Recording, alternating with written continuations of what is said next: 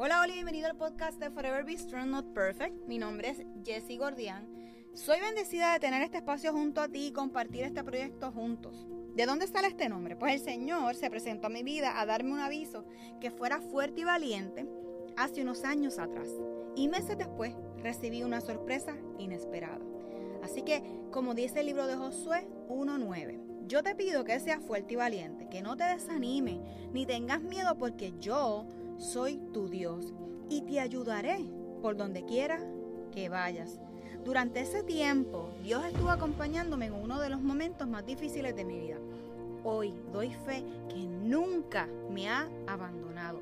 Así que creo firmemente que Dios se manifiesta en cualquier momento, espacio y persona. Este espacio se creó para compartir la palabra de Dios y cómo podemos ir creciendo juntos. Tenemos el mejor ejemplo de su sacrificio en la cruz como lo hizo Jesús. Así que comenzamos diciendo, Jesús creo firmemente que a través de este podcast estarás y estarás moldeando nuestros corazones y reconociendo con la ayuda del Espíritu Santo en darnos la fuerza que necesitamos para afrontar cada día. Sé que tenemos que comprometernos para poder leer de tu palabra, alabarte y escucharte a través de esta. Sé que tú, mi Señor Jesús, eres la salvación para que juntos podamos alcanzar otras vidas. Que ese amor que proviene de ti como un buen padre pueda ser escuchado por la persona que está recibiendo este mensaje. Reconoce que es tu Hijo como nuestro Señor y Salvador. Así que comenzamos a caminar y a crecer juntos.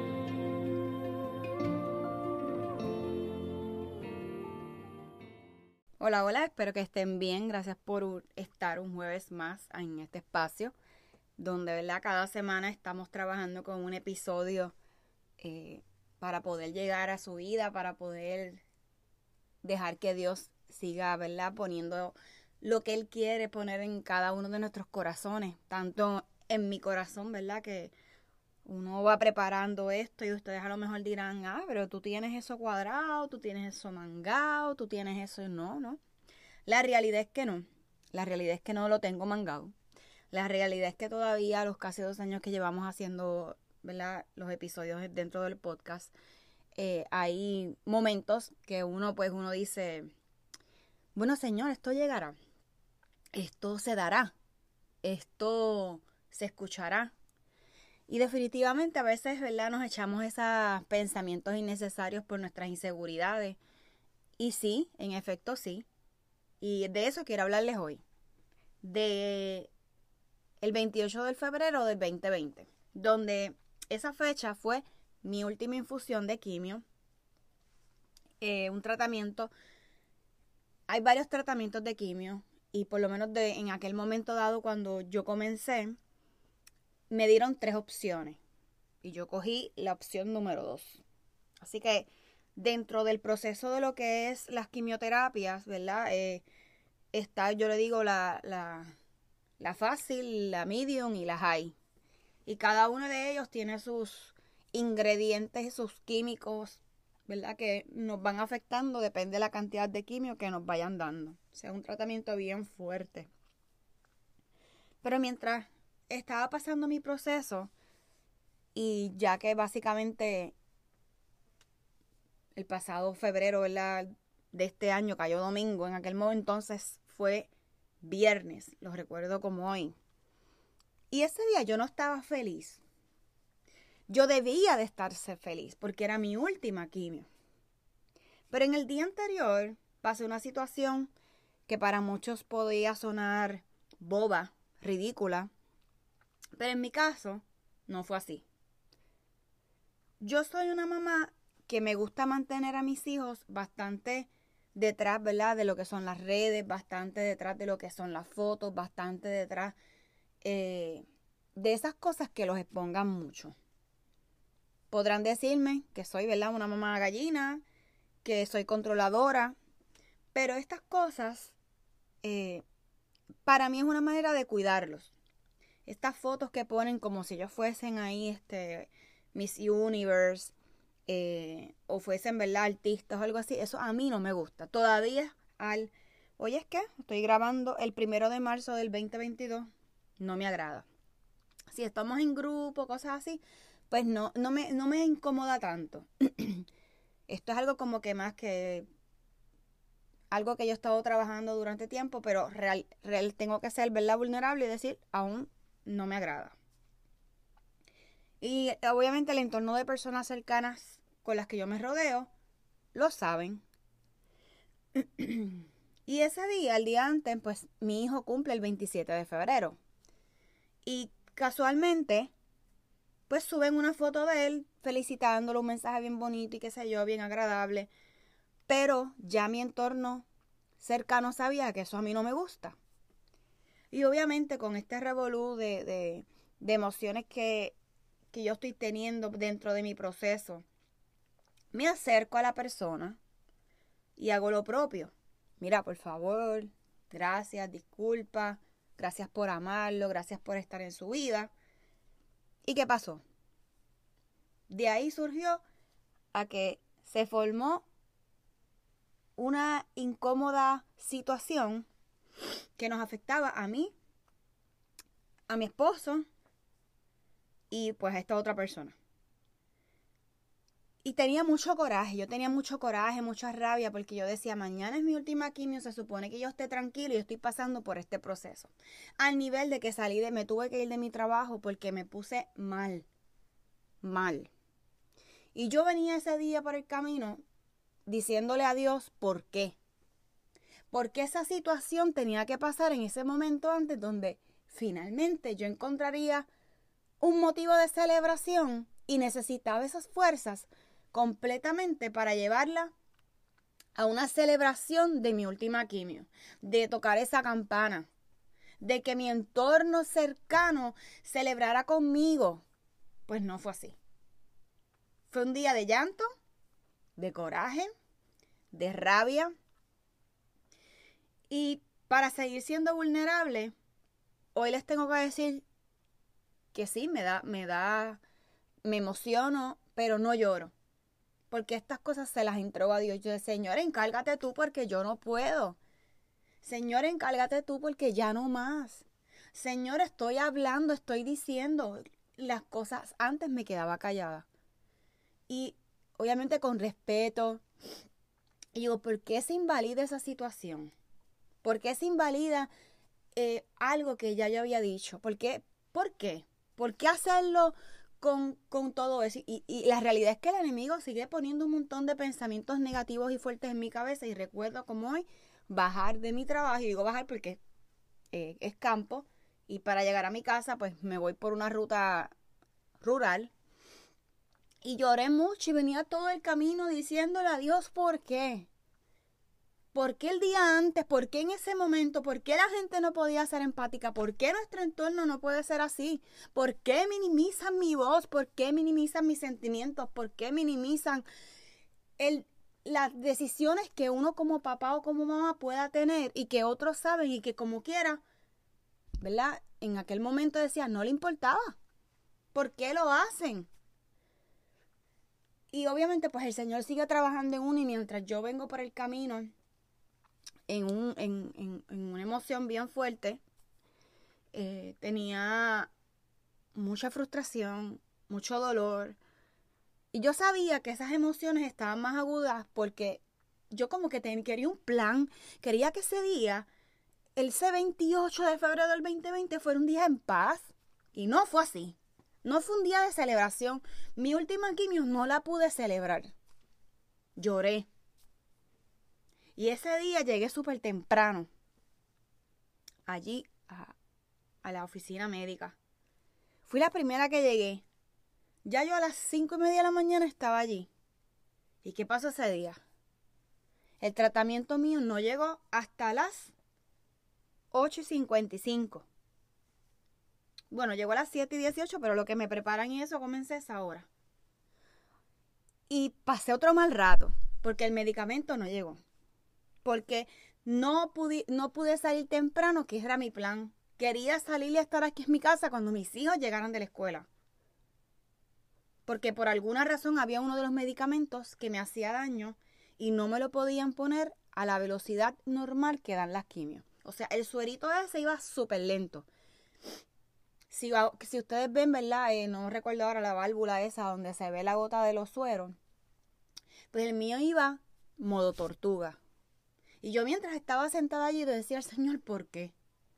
¿Por qué me tenía que pasar eso también? ¿Por qué dentro de mi enfermedad tenía que encontrarme con situaciones cotidianas que me afectaban más? De las cosas que le preguntaba a Dios, y obviamente él en silencio, y uno leyendo, porque cada vez que me sentaba a leer, y es bien gracioso porque tengo que decirle que mientras estaba dándole vueltas al asunto de cómo compartir esto con ustedes de una manera vulnerable, que no, ¿verdad? Se, se pudiera entender, que, que yo no me sintiera lastimada o, o, que lo pudiera hablar de una manera, ¿verdad? Prudente y madura. Es bien gracioso porque recuerdo el, el en el capítulo de Génesis, cuando José es vendido por sus hermanos. ¿Verdad? Eso lo podemos encontrar en el capítulo 37 de Génesis. Y cómo la, la maldad, ¿verdad? Cómo el egoísmo, cómo el orgullo, cómo ellos fueron voluntarios, o sea, voluntariosos. Y entre ellos, ellos hicieron como, yo no sé, se pusieron de acuerdo para poder hacer lo que hicieron con José. ¿Qué hicieron con José? Lo vendieron. Entre sus hermanos a los 17 años lo vendieron. ¿Por qué? Porque le tenían celo, lo aborrecían y no podían hablarle pacíficamente. Y mientras volvió otra vez tratando de tener un tema para poder presentarle, Josué a sus 17 años tuvo su primer sueño, donde decía que vuestros manojos estaban alrededor y se inclinaban al mío, donde le decía eso a sus hermanos y eso, olvídate, encendió el fuego en ellos que fue espantoso. Sus hermanos definitivamente le tenían envidia porque su papá, pues a lo mejor era un poquito más cariñoso con ellos. ¿Cuáles eran las razones? ¿Cuál era la dinámica de familia? No lo sé. Pero muchos de nosotros tenemos dinámicas particulares donde aunque no querramos lastimar a otra persona, lo hacemos. Cuando ellos vieron, ¿verdad? Que, que ellos vendieron a José ese propósito en, ese momento, yo me imagino a José que estaba a lo mejor en algún momento dado como yo, pero ¿por qué mis hermanos hicieron esto? ¿Pero por qué me volvieron? ¿Por qué me sacaron donde yo estaba si yo estaba haciendo lo que me ordenaba mi padre? en esa preparación o esa conspiración de los hermanos que pensaban, ¿verdad?, que le dieron muerte de alguna forma, que no le iban a volver a ver, comenzó una historia diferente en José. ¿Cómo fue? Pues al venderlo lo llevaron, ¿verdad? A ese lugar donde poco a poco José, dentro de sus etapas, ¿verdad? Porque él empezó desde abajo. José empezó siendo esclavo. Y, de una forma u otra Dios le fue dando posición y en su valentía de decirle que sí a Dios y estar seguro de situaciones que pasaron dentro de su historia, como una, la esposa del rey, trató de sonsacarlo, como decimos aquí en Puerto Rico pero él lo rechazó. Y ella dijo que él trató de sonsacarla a ella. O sea, pero Jehová estuvo siempre con él. Y dentro de la cárcel, José prosperó. Lo buscaron para leer sueños, lo buscaron para la preparación de un pueblo.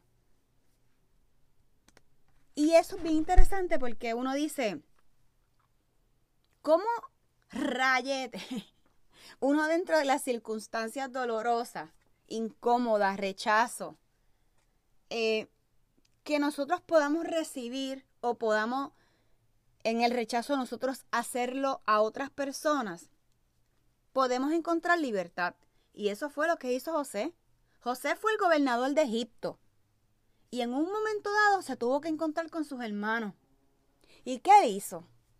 Los como los puso a prueba. Y al fin hubo perdón. Al final hubo perdón. Él y el, faraón tenía tanta confianza en José que hasta tierras les regaló para que acomodara a su familia.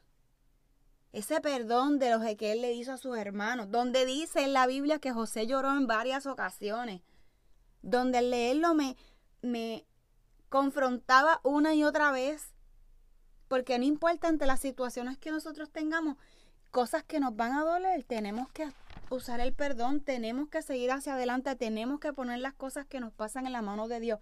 Hay cosas dolorosas, cosas que nos van a herir, pero son parte del proceso que nosotros vamos a ir acercándonos al propósito de Dios. Y sí, José perdonó a sus hermanos. José tuvo la oportunidad de finalmente ver a su padre porque no lo había visto y su papá lo daba por muerto. Lloraron, lloró. Es una historia hermosa, una historia que podemos estar aquí un rato más, que puedo compartirle en algún otro momento. Pero su historia me emocionó. Su historia me dio valor. Su historia me, me ha hecho volver atrás y decir, Dios mío, ¿por qué reaccioné así? ¿Por qué yo estaba así? Y aunque podemos pensar, ¿verdad?, que estaba en un proceso difícil, no tenía por qué sentirme de esa forma. No tenía por qué tal vez señalar en ese momento. No tenía por qué eh, entrar en una discusión o, un momento en un proceso donde yo lo que necesitaba, al fin, al fin y al cabo, era un abrazo, celebrarlo y darle gracias a Dios porque dentro de todo eso sí le di gracias a Dios porque de donde Él me sacó. Lo bonito de todo esto es que yo le doy gracias a Dios por lo que Él ha hecho en mi vida. Y también recuerdo la historia de Job en el capítulo 40, donde hay como una dinámica entre Dios y Job, y Job le hace 20 preguntas y Dios le dice, tú me criticaste y me desafiaste, ahora respóndeme. Y Job le dijo, ¿qué podría responderte si soy tan poca cosa? En aquel momento dado me sentía así. Yo he hablado más de la cuenta y no voy a insistir, prefiero quedarme callado. Eso pasó conmigo. ¿Cuántos de nosotros hemos pasado por situaciones similares?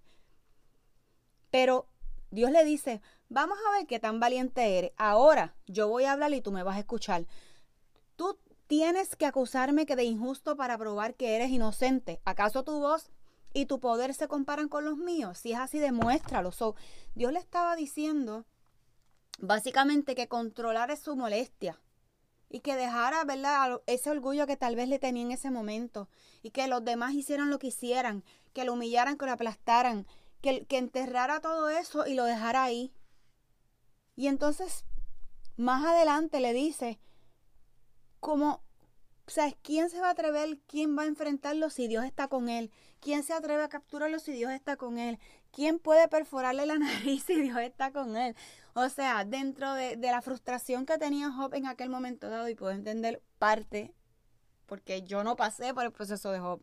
Job fue, mm, yo digo que de, de los personajes y de las historias más duras que podemos encontrar en la Biblia, porque dentro de su situación, él siempre incluyó a Dios.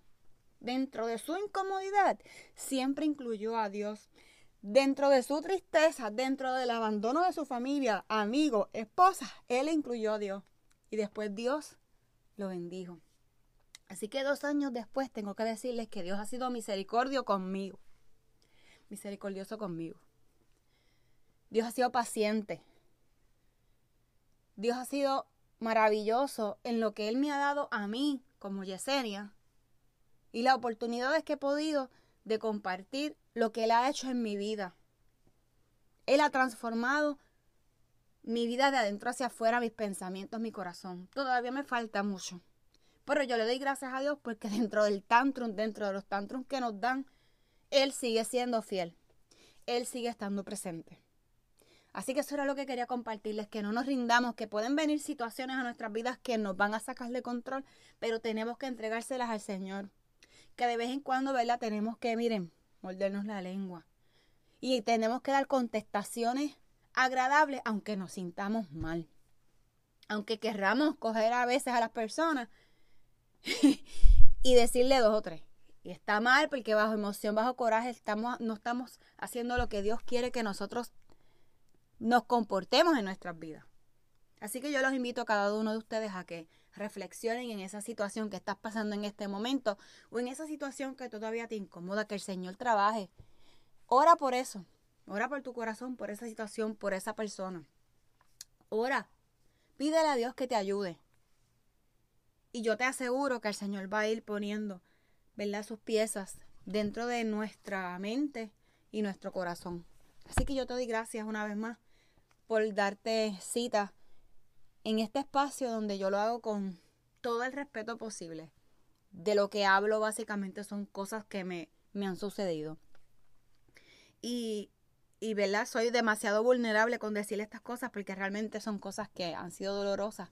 Pero el Señor me ha demostrado que nosotros con lo que tenemos, nuestra voz, nuestra intención, nuestro corazón, podemos compartirlo con otros para que otros vean que es posible ir cerrando esas heridas, ir cerrando ese dolor, ir cerrando esas memorias dolorosas con Él, porque Él está dispuesto y disponible para cada uno de nosotros siempre. Él está 24/7. Así que esto sería todo por hoy. Que pasen un excelente día, un super abrazo, un abrazo apretado y muchas bendiciones. Chao.